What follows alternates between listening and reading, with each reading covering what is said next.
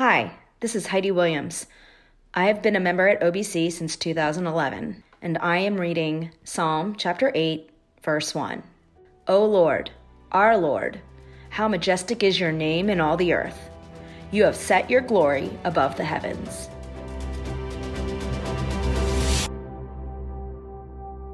Thank you for tuning in to Listening Up, a podcast devotional of Ogletown Baptist Church. I also want to thank Heidi for reading for us today. This week, we'll be spending time looking at Psalm 8, and today we're focusing on verse 1. Recently, our twins finished an end of the year project for fourth grade, their state project. Over the last few months, they've done research on different states, and one of them had Hawaii and the other Texas. And the project included tracking the weather and investigating historical events as well as geographical features. The projects concluded with the presentation, which was essentially a tabletop display with various items representing that state, and the display board featured a visual glimpse of that state. Both displays included several picture postcards that showcased the beauty of Texas and Hawaii. There were plenty of beaches and sunsets for Hawaii, and fields of flowers and longhorn steers for Texas. So, Today's psalm begins and ends by talking about God's majesty, his mighty, majestic, noble magnificence. And verse 1 even goes further and talks about God's beauty or splendor or glory. And this is the beauty that's on display when you go outside on a clear night and look up. You view the heavens, and it's breathtaking in its grandeur and immensity. Our text says that you've displayed your glory above the heavens. For millennia, human beings have looked into the night sky and felt wonder and have felt small. There's a transcendence about the heavens, a glory and beauty that defies definition and captures our imagination. But if you were to try, if you wanted to see that same glory on earth, where would you look? If you asked the Lord to point to an earthly version of this heavenly majesty, what would he show you? What's an earthly postcard of God's glory in the nighttime sky? After all, verse 1 says that God's glory and beauty not only fill the heaven, but also the earth. How majestic is your name in all the earth. So, where on earth can we see that majesty?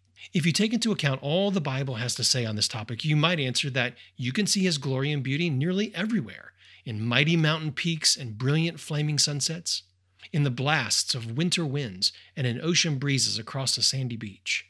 Yet this passage, Psalm 8, goes on to remind us that when you want to see the Lord, to see what He's like, you look at His image. You look at people, even limited humanity. And as we'll cover later this week, this psalm points not to the best of us, but even the weakest. As I've thought about this seemingly unspectacular postcard of the Lord's majesty, I was reminded of a story I heard British pastor John Stott recount in a sermon. Here's what he said about how he tried to treat each person he met. At the end of a church service, I go to the main exit and people line up. And as the line passes by, what has been enormously helpful to me is to talk to that person silently. Even while he or she is talking to me, I talk to them under my breath and say, What a precious person you are. How valuable you are to God, Father, Son, and Holy Spirit. It is a privilege for me to be involved in your care. There are no insignificant people because our majestic God has placed his beauty and his majesty on earth. Where? In a humanity that's created in his own image.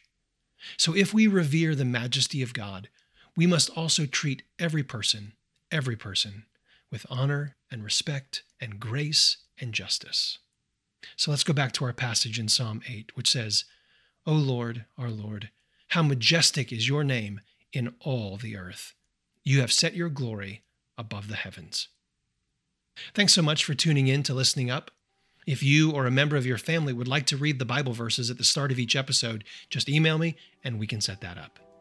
I also want to encourage you to visit the Ogletown website for updates, which you can find at ogletown.org/updates.